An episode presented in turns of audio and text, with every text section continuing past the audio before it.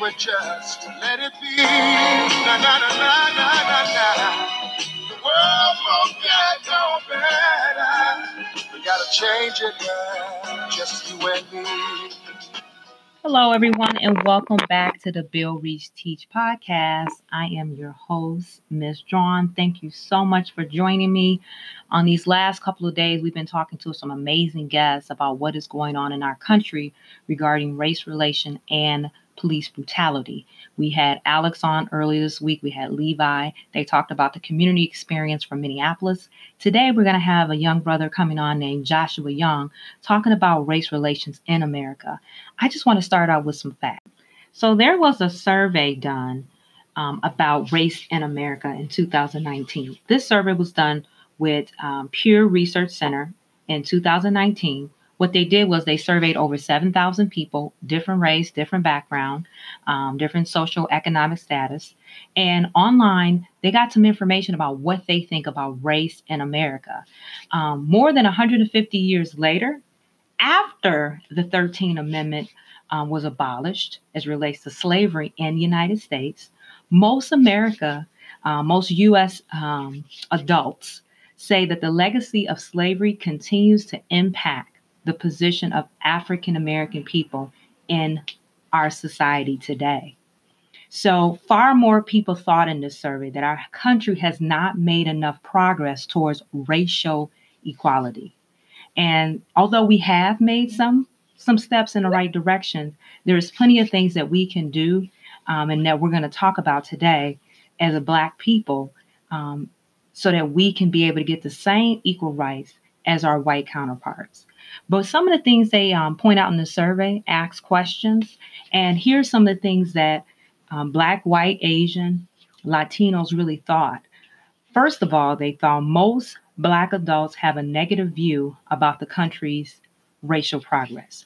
So most African Americans felt that the country has not moved forward to deal with the inequalities of African Americans.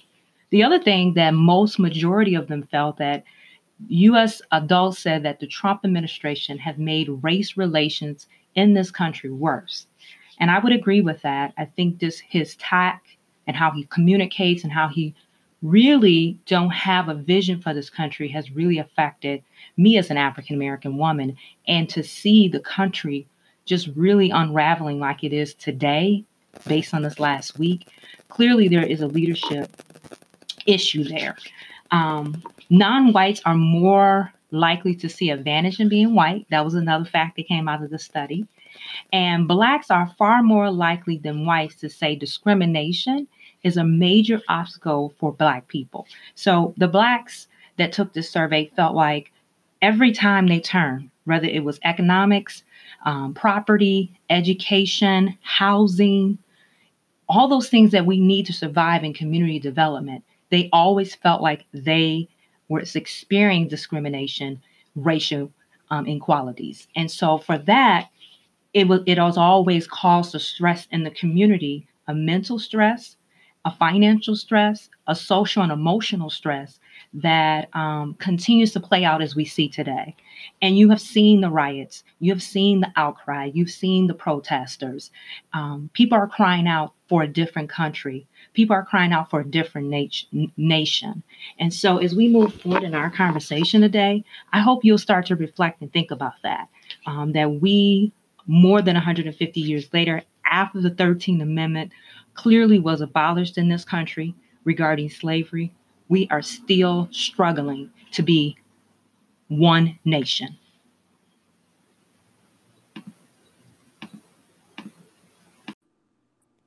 All right, welcome to the show, Mr. Young. How are you today? I'm blessed. I'm blessed. How are you? Good. Hello, everybody. Welcome back to Build Reach Teach. I have a wonderful guest. Him and I used to be co-workers out here in Detroit. Um, he's a wonderful young man, have a lot great insight, a lot of things he's done for the community. And um, he put some really powerful things on his Instagram account about what's going on with this whole thing with George. So I just wanted you all to just hear from him and his perspective because we're seeing all these images in the media, but we're really not talking about the hearts of where how we got here. So from your perspective, you know, tell the people a little bit about who you are and how do you think we got here? What you saw based on what's going on right now, you know, I know how we got here, but I think a lot of people see things and they like, what? What's going on? Tell me a little bit about your perspective and what you think. Well, I'm a Oakland native, uh, born in Oakland, California. Um, I'm a PK, so I'm a preacher's kid. Um, I'm a son, I'm a brother, I'm an uncle, I'm a teacher, I'm a coach, um, I'm a motivator, I'm a day trader, I'm all these things. Um, and I'm a black man. So, mm.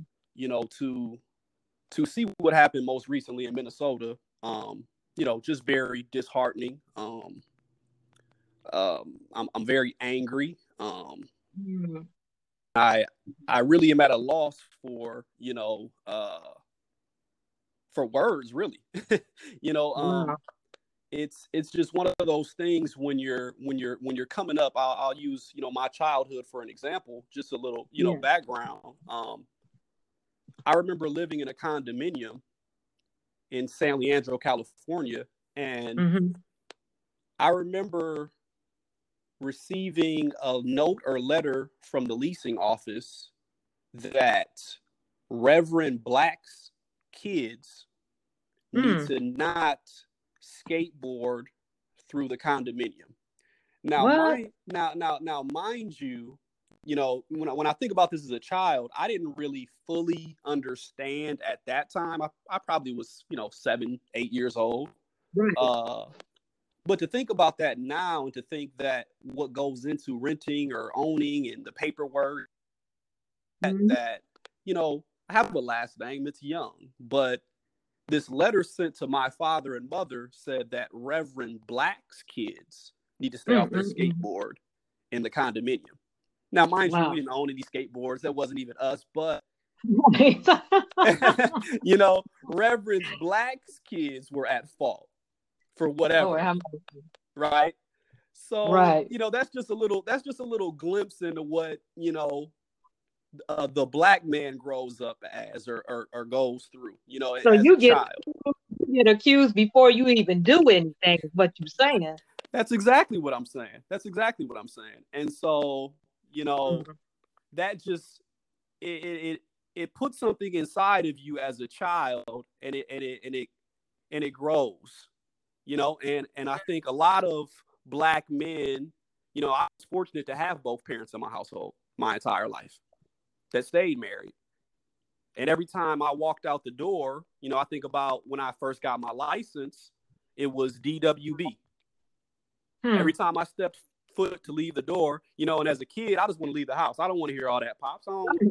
But it was DWB. And for those of you that don't know, that's driving while black. Wow you know, now to my counterparts in the other race, I don't think they have that same fear as a mother or father of their child walking out the door. Just to know mm-hmm. that be on guard as you're leaving this house. Okay, now you're leaving the shelter of where we have this provision around you. You're going out into the world and you need to be on guard. Wow. So psychologically, that does something to you. That does something to your perception of what the police are. Hmm you know, I don't think when I get pulled over that this is just going to be a routine stop. I'm going to give my information, my insurance, my ID. I think, wow, it's, you know, what, I have no idea. right. And it, it can be an overwhelming, a whole nother level of this um, fear and anxiety there, you know, that causes you to tense up to the point where you don't, you don't know what to expect is what you're saying why let me ask you this. Why do you think and i'm just going to get right into you. Why do you think cops particular officers white officers are intimidated by black people? Well i i, I really believe it's something inherently passed down. Um, i don't believe mm-hmm. that all white cops but i do think there is a fear of what you don't understand to a degree. Mm. um, okay and and I don't know if it's a, an intimidation or it's just uh I think maybe it's that you don't see me as your equal. You don't wow. you don't yep. see me as another human being to start, so therefore I can treat you any type of way because you aren't equal uh uh to me.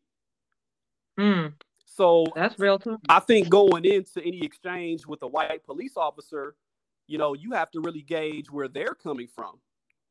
Because, you know, all of my experiences with white police officers hasn't been a negative experience. I actually, right. uh, as a child, was was was uh, neighbors with the white police officer, and he was very friendly. And when he would go out of town with his wife, he would give us the keys to check on his cat and whatnot. So I don't want to, you know, make that uh, uh, uh, basically a general thing with every white police officer, right. but there is um, a degree of white police officers who don't see us as human beings, first of all. So if you don't see me as a human being, first of all, as a second class cit- citizen, then there is no respect.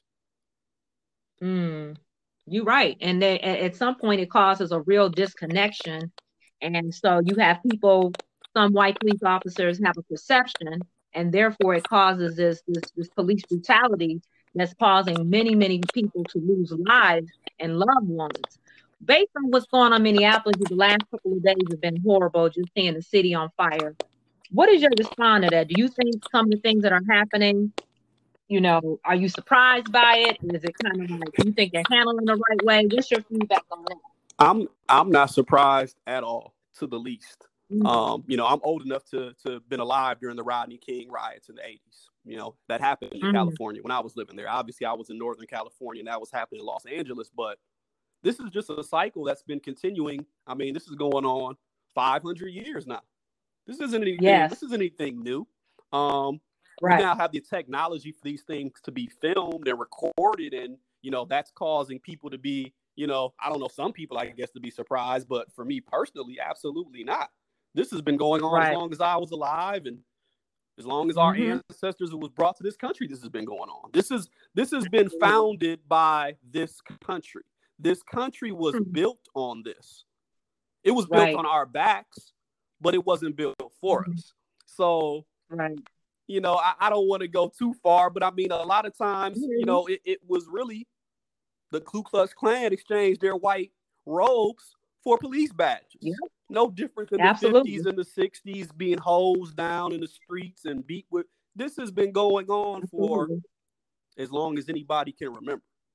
So it has been. And so it, it you know, with that said, you know, do you think we'll ever overcome these deadly attacks against black people? What do you think is going to take for us to get to a point where we stop this terrible cycle? Well, when I think of the word overcome, I would say conquer and totally defeat. And I, I, I really don't believe that we can overcome mm. in a mm. total aspect. But I do mm. I do have to believe that things can get better. Okay. And I mean, I guess I speak to that because I can't imagine bringing a son or daughter into this world and not having that outlook that things can get better. But it has to be from us. And right. I mean the black community. I don't speak to it. Okay. I, I don't believe it's gonna come from anyone other than us. And it starts in the black household. That's where it mm. has to start. Before we can talk about community, we have to start in our own households. And that's Absolutely. with the man stepping up and being connected to God, first of mm-hmm. all. And from that, connecting to his wife and to his kids to be that leader in the household that they feel comfortable to follow until that Absolutely. happens, until the black household can once again represent what it's supposed to represent, mm-hmm. we're going to have a really difficult time in getting change. Absolutely. And I would agree with that. I think there's a lot of things that are happening to us on the outside, but we as an African American community have to be held accountable of how we connect with our communities. And there's such a disconnect between us. Um, not to say what the police is doing is okay, but at some point we have to rise up in the right way to be able to do what we need to do to take full responsibility for our household. So I'm happy you brought that up because in other communities, you they do have these concerns, but ours is magnitude because some of the deep wounded issues that we've had as a people for many, many years. And so, you know, as a black man, what do you want people to know in this country about you as a black man? I mean, I say that because they have all these different perspectives and things they think about when they see you on TV, when they hear something. But what do you want this country to know about you? Um, I just want to be looked at as a human being. Um, Mm. it's just really basic with me. Um, and even if you, Hmm. it, it's just so hard to put into words, but I don't really need anything from this country. I don't know if Wow. I, I I don't need anything. Um, um, Mhm. I would like for my future kids to feel like they can leave the house and not not fear for their life. That's Wow. that's that's really it. Um, I want you to be able to judge me on who I am as a person, on my character, on what I display through my actions. I don't want to be judged based on my clothing, my style, Mm. my music choice. I want you to just judge me for me. And if you find me Right. to be a good person, then move forward with that outlook. If you find me to Right, be a bad person, then move forward with that outlook. But don't judge me based on my skin complexion, my Right. choice of style, my choice of music. Just judge me for me. That's, I mean, it's pretty basic. Yeah, and you know what? That that's pretty simple, and it's unfortunately that we continue to get in these situations in America that we can't just give people that simple respect. And you know, as we continue to try to look at how we can move forward, um, we really need to take responsibility as a country. How we treat people makes a big difference. And um, you know, I, I'm I'm just disheartened. I grew up in Minneapolis, Minnesota. My mom lived there. I got brothers.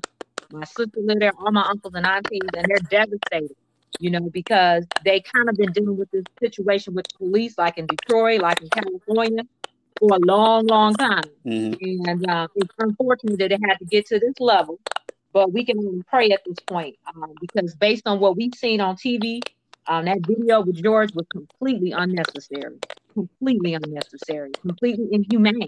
Nobody should be treated that way. Hmm. So I just want to thank you so much for your time coming on the show. It is going to be broadcast tomorrow live. Um, I'm going to get the link out there for you to share. What you said today was so important. It had a lot of simplicity in it and very, very simple. But um, I have a lot of respect for you, and I'm going to be praying for you and your family as you've done for me. And I want to thank you for coming on, my brother. Well, thank you for And um, thank you for everything you've done. Oh, yes. Thank you, thank you, thank you. And shout out, Um, shout out to to you connecting. for uh, you know, your Build, Reach, and Teach podcast. It's amazing and it's gonna do amazing things. And once again, thank you. All right. Thank you, my brother. We will be in touch. And um, like I said, I'm going to send you information so we can be able to connect with our community so we can heal and work together. You have a great day. Absolutely. You too. All right. Bye. Bye.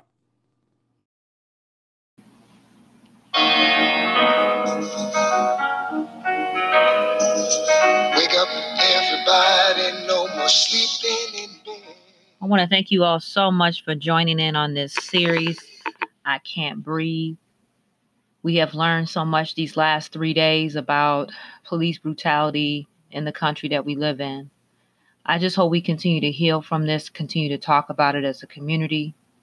Please share the po- podcast. Please leave comments and feedback because this is an ongoing conversation. We've been here before. Uh, we've had riots in LA and Detroit and and what we need to do is come together as a people and structure some systematic changes. Um, I was just reading a couple of articles uh, recently on how do we change policies and procedures. And once again, our uh, former president, Barack Obama, came through with a letter today, and I will put the link about how do we change systematic changes about making long lasting change for our people uh, for Black people to be able to be freed and treated the right way. So we don't have to go to these extreme cryouts to hear, to be heard.